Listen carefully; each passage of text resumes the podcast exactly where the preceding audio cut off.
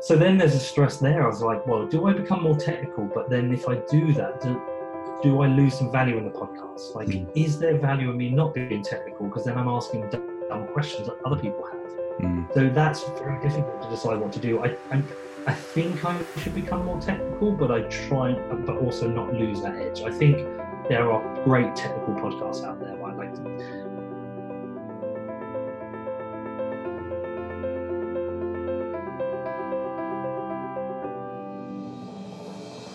my name is Stuart Alsop, and this is my podcast, Crazy Wisdom, where I interview creative people about how they work with and manage the stress that is inherent in creative work. What I've realized over the past 10 years of my research is that anybody who is creating something of value that is significantly different from what has come before is considered crazy. Most of us have a fear, an ingrained fear of going crazy. Uh, so, what I'm saying is grab onto that fear, realize that it's there, and just go with it because the problems we're going to be facing over the next 20 years require crazy people in order to solve them.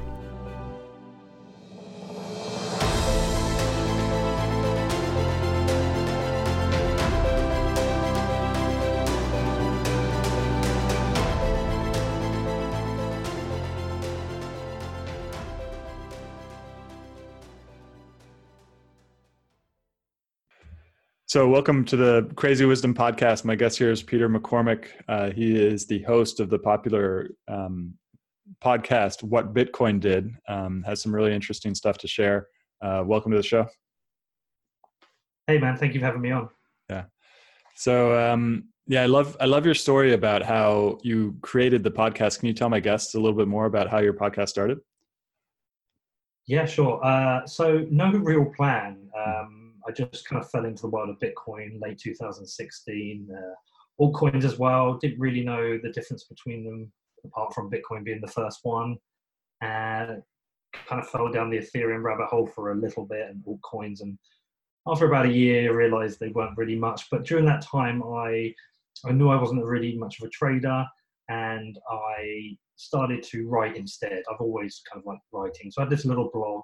Um, I've deleted most of the posts now because a lot of it, looking back, is nonsense. But I've got a friend who's a successful blogger, uh, sorry, successful podcaster. His name's Rich Roll. It's one of the best podcasts I think out there. And I was just one, I was in LA staying with my friend and just kind of woke up one day and thought, you know what, I think I'm going to do a podcast. So I contacted my buddy Rich. I said, look, how do you do this? He uh, gave me a quick primer. So they ordered all the equipment on Amazon, reached out to Luke Martin, who is VentureCoinist, and said, Do you want to do an interview? And he said yes. And here we are 18 months later, 103 episodes I think I've done. And yeah. That's awesome. No real plan. It's just happened. Yeah. And um, the thing I love about doing podcasts is it is it seems to increase my learning exponentially. Like I can reach out to somebody and really get like it's almost like a download whereas if i if i just read about something or i listen to something it doesn't really do the same thing as just having a conversation with somebody. Have you noticed that as well? Yes totally. I've learned so much by doing this podcast and reaching out and talking to people. And sometimes i get criticized by some of the guests i have. Uh, some of the bitcoiners don't like it when i talk to people who are maybe from the bitcoin cash side or ethereum but I've learned a lot by doing those interviews. I've learned a lot about what I like and what I don't like, what I'm interested in and what I'm not from that. And if anything, a lot of those interviews have pushed me to be an even more maximalist on the Bitcoin side. Mm. Interesting. Can you explain why that, how that is leading to that? I think you can tell a lot from somebody by doing an interview with them, especially when doing them in person. Um, you get a lot from their character, but also I tend to do a lot of research on my interviews. So you know, I did an hmm. interview with Roger Ver about a year ago, and I spent about three days prepping for it, reading and learning. So it's kind of forced me to learn a lot more, but I kind of never, never kind of like stop that process of learning. As occasionally, I will go back outside of the Bitcoin universe and interview other people because, you know, for example, the world of Ethereum at the moment, I don't hold any Ethereum. I've got no intention of buying any, but there are certainly things that have been built on it, and there's certainly things that have been built on it that have been used despite what everyone said about historically the, the claims of what Ethereum will be always changing, or that they don't believe has ability to scale, that a lot of the ideas they have are nonsense, there are still people who believe in it, use it. So sometimes I'm like, well, am I missing something here? So by doing interviews, I, again, I learn more about it. So yeah, I, I always keep an open mind for stuff like that. Hmm. And what is it about Ethereum that you that you think is not working right now, or not not have a long term capability of creating value? Well, like I guess the more I learn about Bitcoin uh, as a store of value, hmm. and as you know, it has monetary properties, but as a store of value, I kind of realize that it's very important that we kind of that that we as kind of humans and and and uh, and a race of people work towards a single money which is the best that's not saying something can come along and be better but it seems to me that what works for bitcoin is that it moves slowly it's very simple it is a store of value that can be transferred from person to person and that's pretty much what it is. Yes you can build other things on top of it but mm. it's always been this kind of monetary thing that you can send from one person to another. Now at some point it's kind of the narrative flip from being kind of peer-to-peer money to being a store of value because in terms of the technology or in terms of the uh, economics that kind of made sense. So but it's very simple. It moves very slowly. The developers move very slowly. And these kind of blockchains can be complicated so that kind of makes sense for me in terms of bitcoin when i look at ethereum what people are trying to achieve with that and all the different things they're trying to do with that on these complicated mm. you know blockchains so let me put it a different way blockchains aren't that don't seem to be that complicated to me ethereum has made it very complicated mm. and is trying to create something which is kind of money, but it's kind of all these other things. And I just think it's become too complicated. I think they're going to have a, a huge amount of difficulty scaling. And with my limited, limited technical knowledge, the things I've read given me certain doubts. Mm. That's a good, really good point. And also, there seems to be a faith element within the Bitcoin community that creates a feedback loop where this is becoming a huge store of value because there's a certain group of people who are just fanatic about it. Does that ring true to you as well?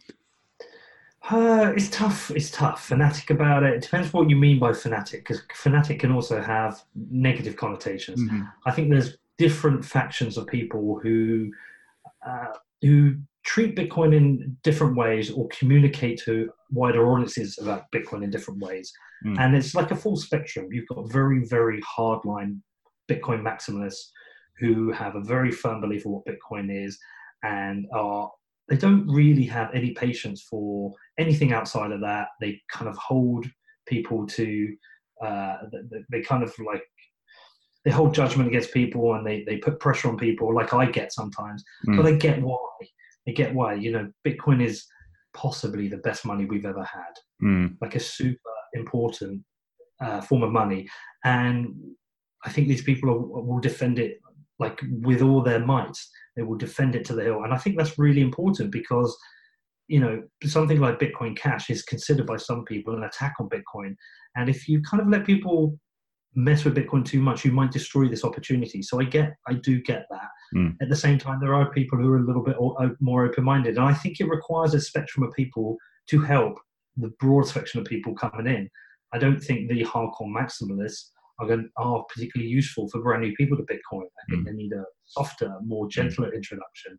But I think I think there are different factions, and they're all important. Yeah, yeah. I didn't mean to say fanatic. I meant to say uh, people get into it and then get into it because they hear about it from their friends they hear the prices up and then they they get some and then they start going further and further down the rabbit hole and the rabbit hole just leads like for my own you know in my own example it led me to like now become a, believer that this there there there is something there whereas before i was a skeptic um, so it's something about mm. about about actually having having skin in the game essentially that creates a believer because I, I, don't know many people who have bought Bitcoin and then like like oh that, that that's a that's a stupid thing.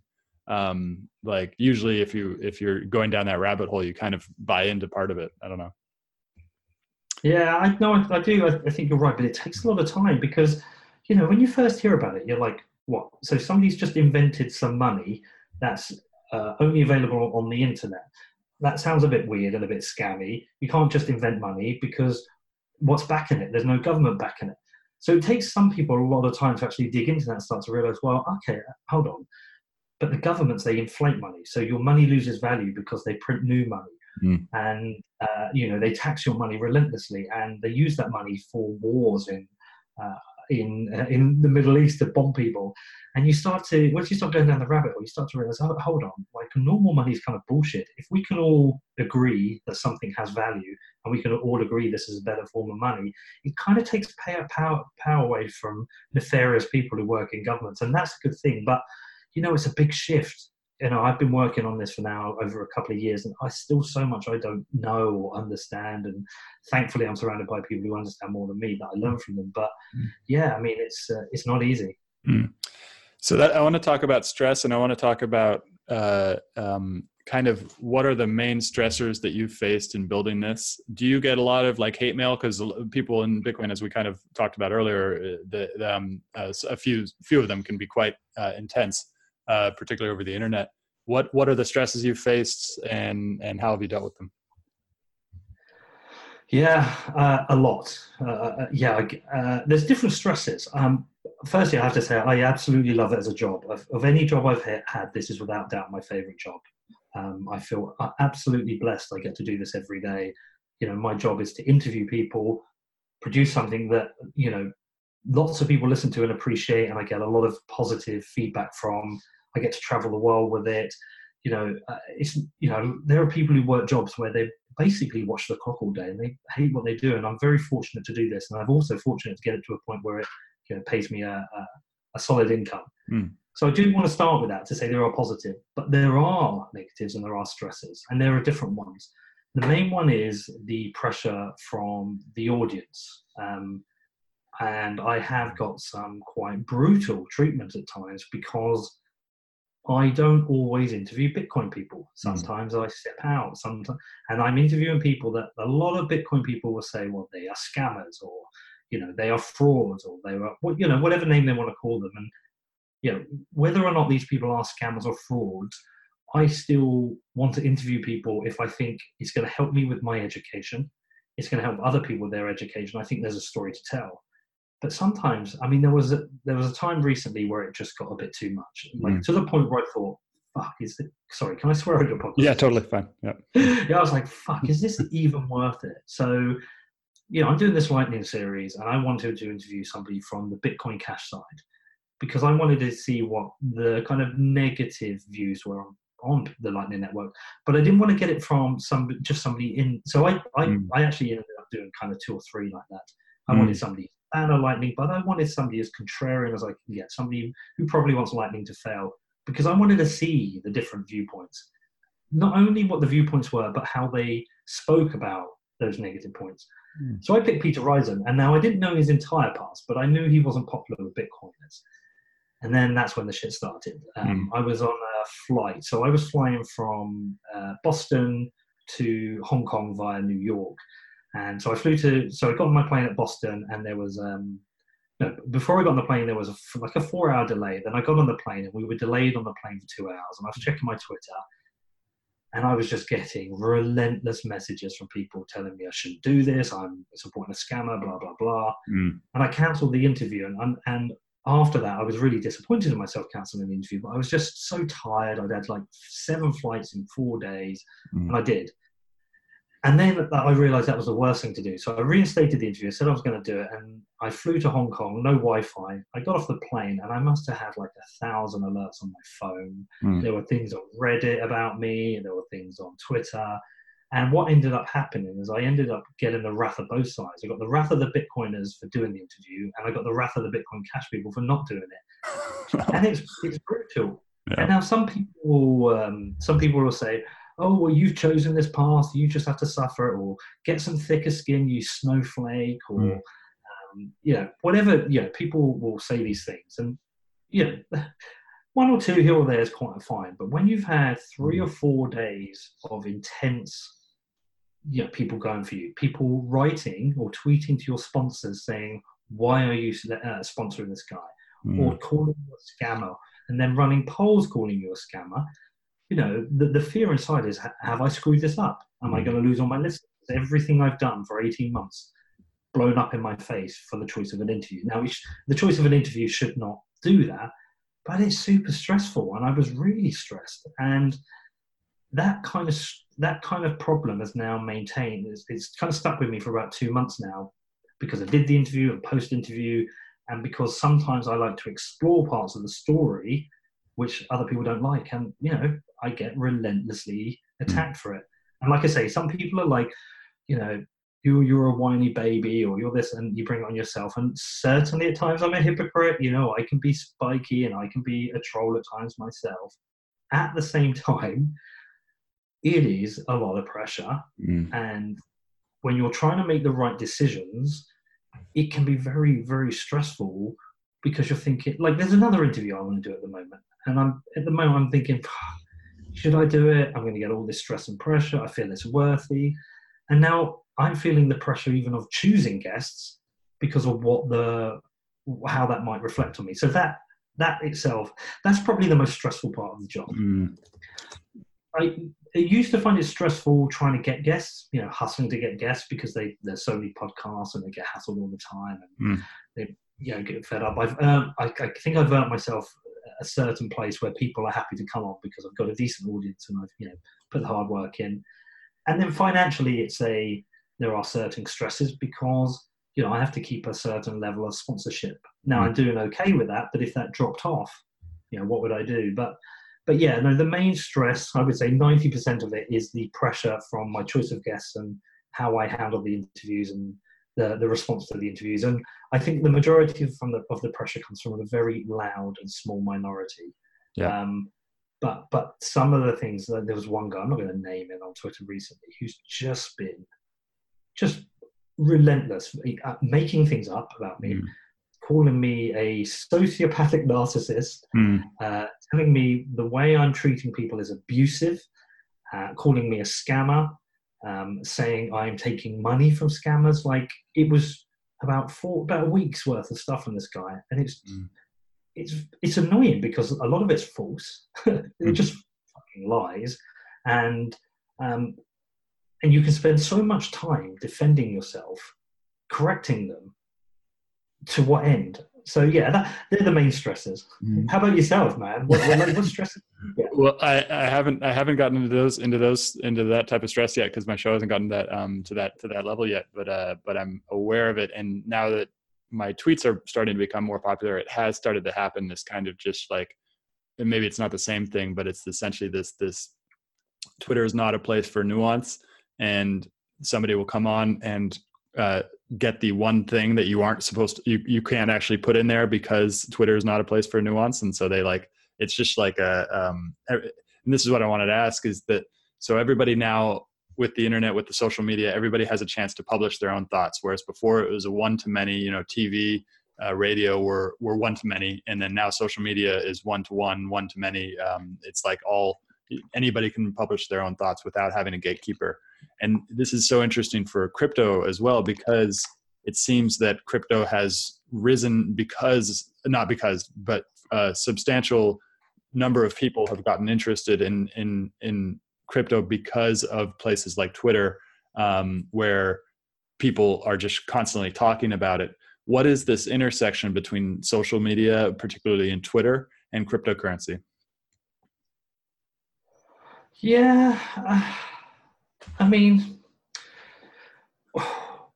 can you? So, sorry, ask the question again, just because yep. I want to answer, make sure I answer it correctly. Like I, I heard what you said, but just mm-hmm. word the actual question itself. So uh, basically, there's this rise of of social media where everybody can publish whatever they want, their thoughts, any ideas, anything they do immediately with no gatekeepers. And then you have the rise of cryptocurrencies, money on the internet that you can transact value on the internet without any centralized database.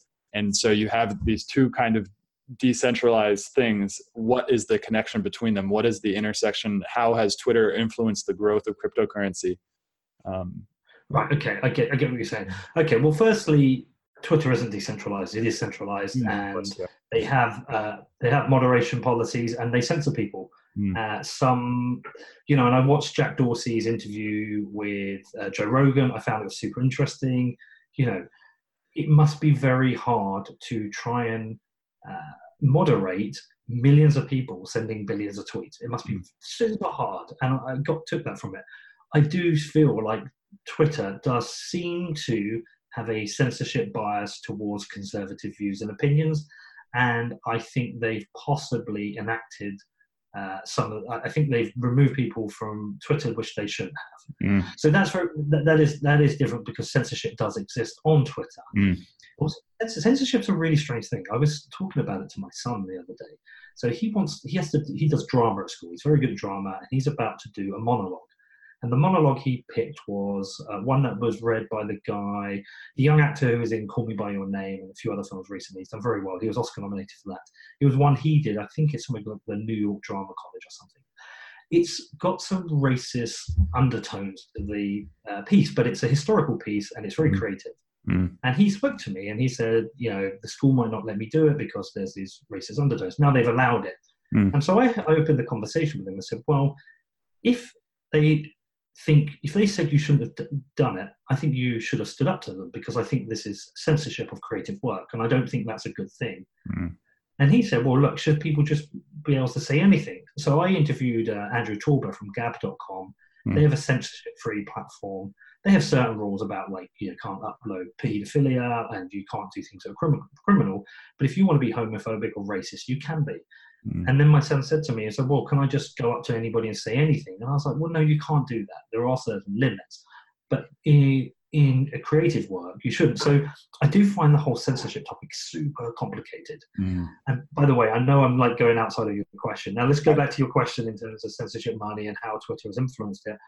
I think well certainly it is it's done a couple of things. It's helped raise awareness without doubt. But it's created this kind of war zone mm-hmm. of of debates and arguments about Bitcoin and other crypto uh, currencies, which is super interesting, but at times it's just intense and you've got to step back from it. And I don't know, some days I think maybe I shouldn't do this at all. Maybe I should just get away from Twitter. Mm. But, um, but it's, yeah, it's a, it's a very interesting place to spend uh, half your day. Mm. Have you ever, have you, do you think with, with all this kind of, I would, I don't know, call it hate mail or, or um, intense spotlight on you through Twitter and other things. Have you gotten uh, better at handling that, or is it always the it, is it always difficult? Uh, I go through phases. Sometimes I think I handle it very well. Sometimes I don't. Like I know in my mind what I should do. Mm. I should spend less time on there, engage less, uh, block more, mute more, etc., etc. Just accept that if you put something out, people are going to say stupid things or wrong things. Mm. My biggest mistake is I, I always correct people who say things about me which are incorrect, yeah. or they make misrepresentations about me. So, for example, if I want to do a Bitcoin Cash interview, they'll say, "Oh, Pete gives a platform to scammers," and I will always say, "I don't give anyone a platform. I offer interviews." Mm. Or they'll say things like, "Oh, Pete is promoting two coins," and I'm like, "No, I'm not. I promote Bitcoin, I support Bitcoin, I do not promote Bitcoin Cash, but in part of doing my work, I need to understand this, therefore I need to do the interviews. Mm. But it, can't, it gets to the point where you're like, why, why, why spend all this time defending myself? You know, mm. Why fuel to the fire? So yeah, I guess it's the difficult thing as well because tw- Twitter has been very good for me in terms of raising awareness of the podcast, mm. you know, building an audience but I know I need to step away from it. I know I need to fight less. I know I need to get uh, involved in less drama. And sometimes I'm good at it, and sometimes I'm not. Mm, yeah, yeah, it must be really difficult. So let's get into the kind of creativity aspect of the show. Um, so you've got your stressors, you've got this kind of intense, uh, uh, intense media uh, look into what you're doing, and some people like it, some people don't. Uh, and now let's talk about creativity and your thoughts on creativity. What is creativity? Um, and particularly maybe like a for a longer, more of a discussion. How will cryptocurrency or Bitcoin in particular uh, contribute to people's ability to create? Yeah, great question. Really great question. That's quite a broad question as well, really, when you ask it, when I think about it, because mm-hmm. is, I think, I think one of the good things about Bitcoin and cryptocurrencies, it's given a way for people to be paid in a way they haven't been paid before. Mm. So you can be an artist, you know, working, I don't know, maybe you're an artist working in somewhere like Argentina and you can put your artwork online and you can sell it or people can donate in Bitcoin. And that, that's great. That gives you a way of raising money or being paid for your creative work. And I think we're going to see continued growth and expansion of that. And I think that's super important. But there is also people who are being creative themselves with Bitcoin, with what they're developing and, and how they're going to use the technology for different ideas. So, for example, micropayments on Lightning Network for content. Mm. Alex Bosworth created something called Yalls.org, whereby you can pay for an article with a microtransaction, which mm. is a you know something that people have struggled to create with fiat, but with like less than a penny, you can buy articles, something that would not be possible with your credit or debit card or any other uh, payment uh, rail at the moment. So there's the creativity of what you can do with creating businesses, but then completely separate, there are people who are creatives who are able to get paid for the work they do with Bitcoin. I think both of those are super interesting. Mm, that's really interesting. And then there's the creativity of people who actually have created Bitcoin itself, and all of that's shrouded in mystery, uh, which I love. Um, uh, like, w- what is the creative element behind Bitcoin that didn't exist before Bitcoin? Um, hmm, the creative element of Bitcoin. That, I mean, I, I think you can say that it required a certain amount of creativity to bring all the aspects of creating this this, this new form of money mm. together. Because people have tried before. David Chaum tried to do it with DigiCash. Uh, Nick Szabo tried to do it with BitGold. So there were a bunch of people who tried it in different ways and there were a bunch of bits of technology that came together and, and if bitcoin hadn't worked there would have been something afterwards but bitcoin was the first time somebody brought all these things together and solved all the problems of you know centralization of uh, incentives of double spend all these different things that, that somebody been trying to solve has been solved and it's been solved with bitcoin and i think that took a lot of creativity as well uh, mm. it's also the monetary policy of bitcoin the inflation rate you mm. know that every four years it halves that created the incentive system and the, the game theory for the network to grow, which you know dissipates over time. And all these things created required a certain amount of creativity. And the great thing about Bitcoin is the monetary policy has not changed in 10 years, whereas you know, something like Ethereum has already changed. Mm-hmm. I think it took a lot of creativity for someone to bring that all together and then bring people together to bootstrap the network and to get us to where we are now. And I think that's super impressive that and that's really interesting that it hasn't changed at all in 10 years and that it can't change unless somebody does a fork. And then if they try to fork it fork the software and create a new type of currency they'd have to get the buy-in from everybody from the old buy bitcoin to then move to a new bitcoin like people have tried before. That's that's the way somebody would change the monetary policy right? Sorry you cut out there. Um, so so in 10 years the bitcoin hasn't changed its monetary policy and that in order to change uh, that that somebody would need to actually fork the Bitcoin, fork another Bitcoin, and create a new thing, and that convince everybody to move to that new network. Is that the only way that somebody could change the policy on Bitcoin? Yeah, I'm pretty sure to change the the monetary policy does require a hard fork. Mm. People are always looking to ways to do soft forks, like SegWit originally thought was required to be a hard fork, and they managed to do it with a soft fork. Interesting. And if you do if you do a hard fork, it's always dangerous mm. because if you don't get complete uh, uh, agreement from all the miners, then what will happen is as the network forks, the other chain might main, be maintained, and then that's another coin. And what does that mean? So yeah, I, am pretty sure for the monetary policy to change, it does require a hard fork. But it looks like now you don't need to change the monetary policy. Mm. Now, there are some loose discussions which have happened because of, you know, we do have the block subsidy. It's 12 and a half Bitcoin at the moment. At the next halving it'll be like 6.7525 or whatever it is. Um, um, and, over time every four years that's going to drop. And if the miners uh, rewards if the subsidy isn't replaced by enough fees then there's a problem with security on the network. So some people are saying well mm-hmm. you know what happens when the subsidy drops? If we don't have enough network usage you know what will we do could we bring in inflation but inflation is like a is a bad word with Bitcoiners. You know, a mm. lot of Bitcoiners like, no, it's 21 million. It's never going to change.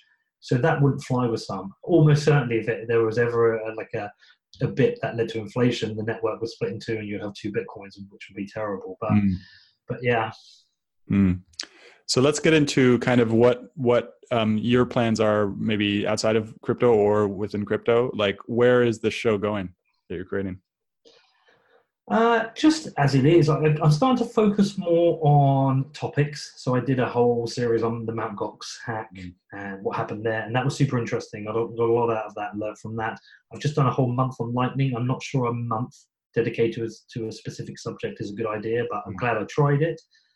And yeah, I want to work on specials. I like to get exclusive interviews, but I also at some point do want to start a, a new podcast, which is outside of Bitcoin, mm. but similar kind of feel. So look at censorship, or what's happening in crime, or war zones, or uh, drugs, or you know, all those kind of almost like Vice style interviews. Um, mm. I've done a few. You know, I interviewed Ross Ulbricht's mum, I interviewed a sex worker, and I interviewed, as I mentioned, Andrew Torba about censorship. Mm. I would like to do another podcast, which is just feels like a sister podcast of what Bitcoin did, but just isn't stuck to talk about Bitcoin. Can talk about other subjects. And as soon as I have some time, I'll start that. I've recorded a couple of interviews already for it. So yeah, that's where I'm going, man. That's really cool. Um, what are your main challenges in creating something, uh, in creating something of value? Uh, or actually, I'd love, I'd love to ask you: Have you experienced any stress in terms of um, keeping the quality up to a certain level, like worrying about now that you've got a large listeners is it is it harder for you to maintain that quality is that something you think about yeah definitely definitely think about it i mean i'm not very technical which is something i used to get away with now but now there's uh, more of a lens on my work people are scrutinizing what i'm doing and they are criticizing my lack of technical skills and they're mm. pointing that out so then there's a stress there i was like well do i become more technical but then if i do that do, do I lose some value in the podcast? Like, mm. is there value in me not being technical? Because then I'm asking questions that other people have. Mm. So that's very difficult to decide what to do. I, I'm, I think I should become more technical, but I try, but also not lose that edge. I think there are great technical podcasts out there by like, you know, people who know a lot more than me. Marty Bent's Tales from the Crypt or Stefan Livera's um, podcast.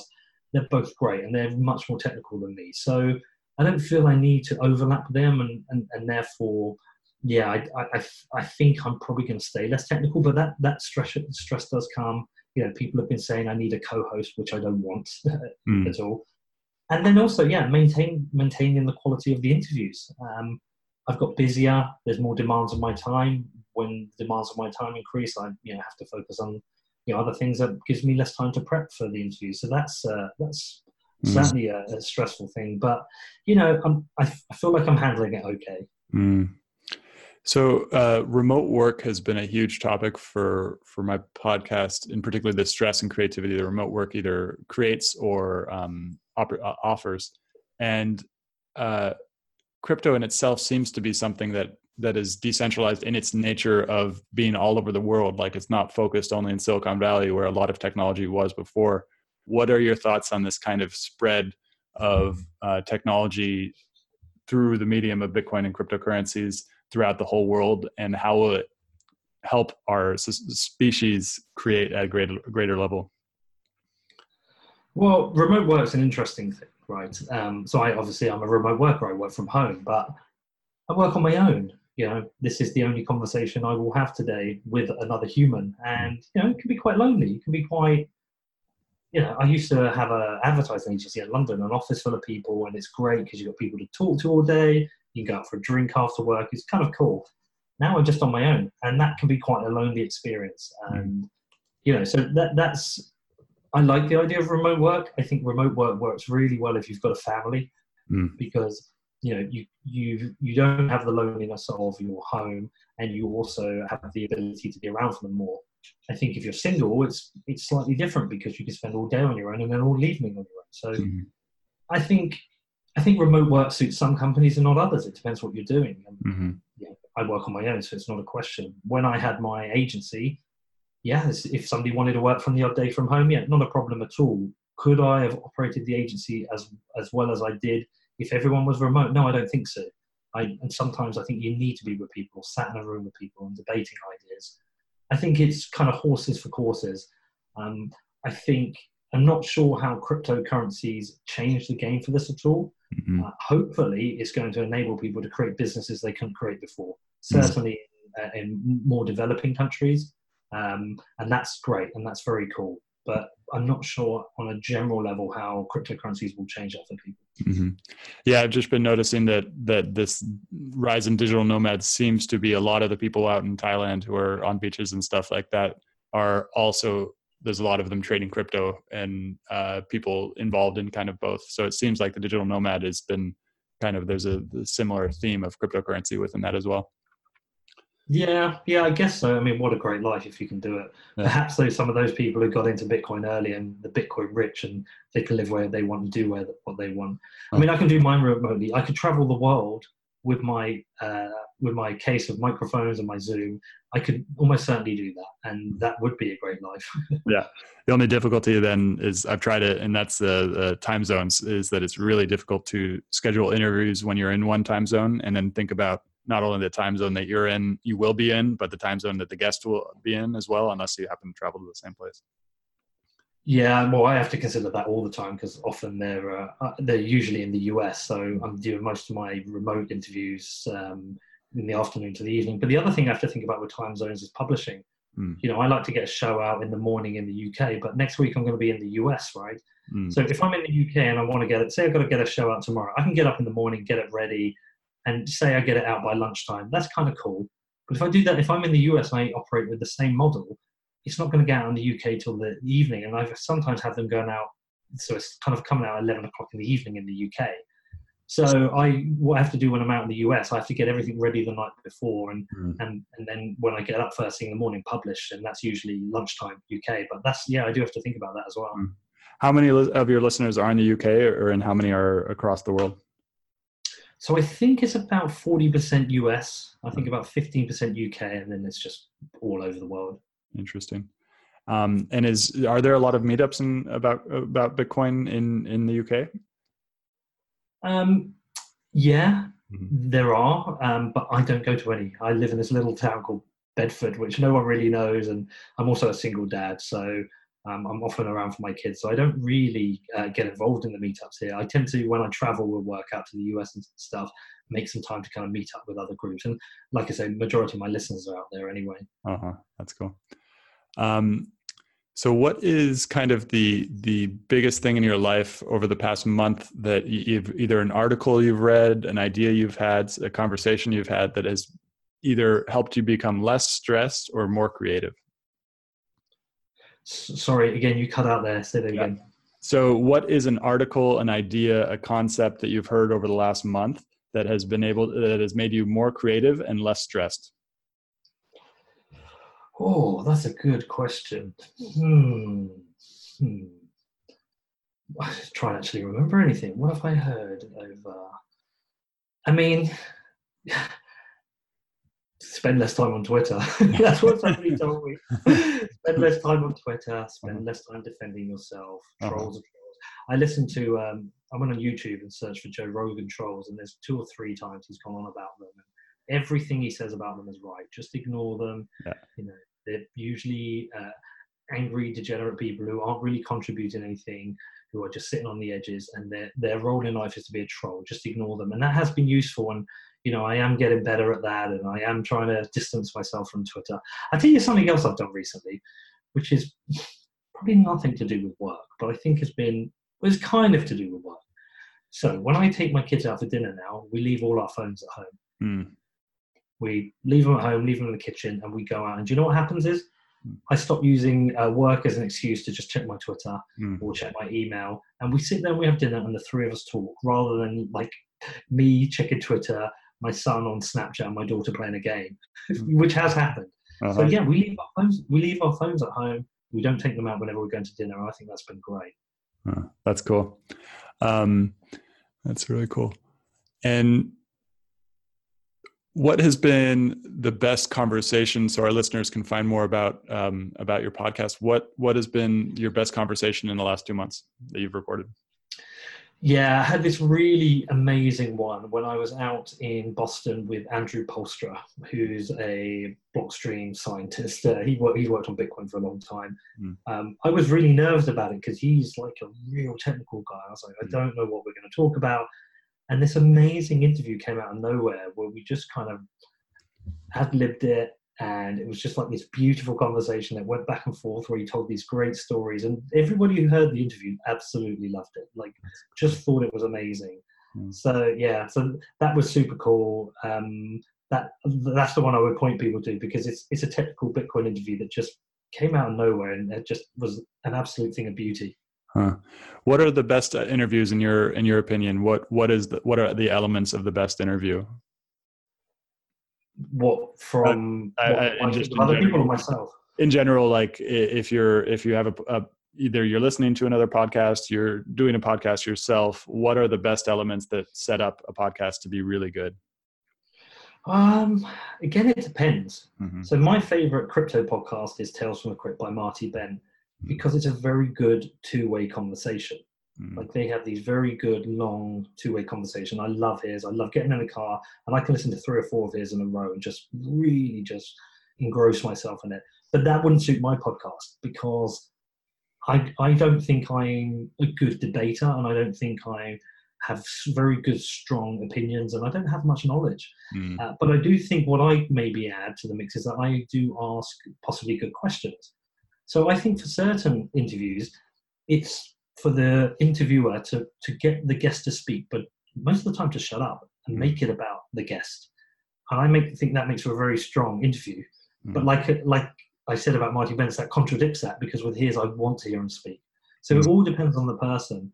Uh, I think Joe Rogan is is an absolute master in podcasting. Um, he's the, he's the biggest for a number of reasons, but I've really started to appreciate what he does now and the way he gets guests to speak and, and, and allows all sides to have an opinion. Mhm. And I think that is a that's a really good thing.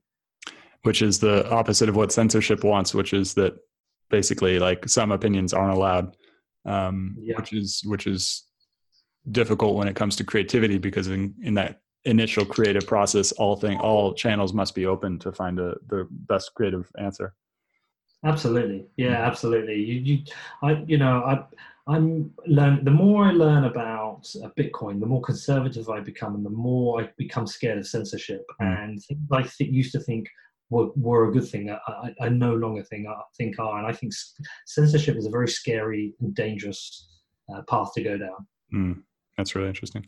One idea I, re- I I recently saw on another podcast, which was actually about psychedelics, which might be cool for for the crypto, is the the podcast host had two people come on the show, and then it was a remote interview, and he would switch screens for ten. They, he would give each um, guest ten minutes, and the other one couldn't talk during that ten minutes. So it'd be like uh, ten minute. You know, why is this better than the other one? And then uh, that person would go on for 10 minutes and then it would switch to the other person the other person couldn't talk during that so they would give him free space to be extremely controversial and and say like exactly what they wanted to say without the other person interrupting which was would be cool in any type of um, in any situation where there's a very highly contentious thing that's being talked about Yeah, yeah. I mean, I mean, I don't know. I don't know, man. You know, like, how long have you been doing this? uh, about a year and three months And how many episodes have you done? uh, about 70 70 Yeah. what what what is how's it changed for you over that time mm. uh, how how have the interviews changed or how have i changed how have you how have i changed yes Uh, yeah, it's interesting question. I, I it's hard for me to say because I don't really have access to myself. I have an idea of what what I was like a year and three months ago, but uh, but definitely my rate of learning has gone through the roof. So uh, my just it's really interesting how I'll be reading about something and then I'll have an interview with somebody and then that same thing that I was reading about, even though they were different contexts, would then come back in the interview. So it's the it's I, I've always been a self learner, so I've always been reading a lot. I've always been writing a lot. Um, but there's a new element now that I'm having conversations now. So it's kind of making my learning way more integral and integrating my learning into my life in a way that it didn't before. There's this thing called the exponential forgetting curve where we forget about 90% of everything we learn within four days, unless you have a reminder at three days that reminds you about what you learned. And then that, that exponential forgetting curve will go up to eight days. And then at seven days, if you remember something, it'll then increase it to like 30 days. And so, um, uh, so I'm always learning, reading and stuff, and this is gives me another kind of angle for that exponential forgetting curve to for me to defeat that ex- exponential forgetting curve and um, kind of integrate everything I'm learning. so let me tell you something because it's, it's i'm totally not answering your question but something that stuck out for me recently as well is that it's, i was talking to my son about this in doing the podcast before i used to have some quite firm, like hard views on certain things. But now I'm doing the podcast. I'm trying to listen to all opinions and all thoughts and all sides, and be you know give as much um, time and, and, effort to like even contrarian views. But in doing so, in listening to so many different opinions, I'm finding that I have less firm opinions of my own anymore because I hear so many different well argued points that are from two sides of an argument that I start to think, I don't know, it's really tough. I'm starting to now think I don't really have a strong opinion anymore because I don't want to have that strong opinion because I find these strong opinions create uh, divisions between people mm. and create, you know, Trump's done this, you know, uh, and I don't hate Trump as much as everyone else. I mean, I'm mm. certainly not a fan, but these divisions just divide people, and people should be working together sometimes in, in a better way. And I found, like in doing the podcast, like, I don't have these like as firm opinions on certain things anymore. Yep, absolutely, and that that um, that's a huge thing I get into the podcast as well, which is that uh, I'm not about getting answers, so I'm more about developing better questions. And this podcast is is a is a really good way to do that. So as soon as somebody starts to get into answer, this is the answer. This is this is this is this is what what you got to learn. Usually, I won't interview the, that person because it, doesn't really um, it doesn't really uh, contribute much to really getting because the, the the real way that you progress is by asking better questions because an answer is only dependent on the question you ask so the best way to um, to progress and this is particularly in the spiritual realm uh, is that if you uh, is if, is if you increase increase the quality and and precision of the questions that you ask yeah i totally agree man i totally agree yeah well, cool. Thank you so much for coming on the show. How can people find out more about you and find more more about your podcast? Well, my name is Peter McCormack.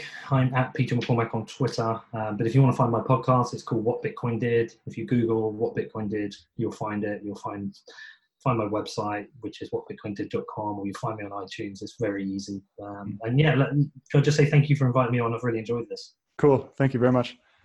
All right. Have a great day.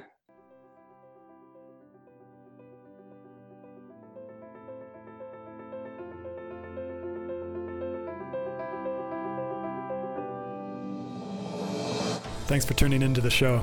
If you liked it, please go ahead and find us on iTunes or Spotify and hit the subscribe button. I'll publish each episode by Monday morning before your commute, so make sure to check in then. And this is a reminder to just own your crazy, because the challenges that this world will be facing over the next hundred years will require us to think way outside the box. As Hunter S. Thompson said, when the going gets weird, the weird turn pro. Thanks. Have a great day.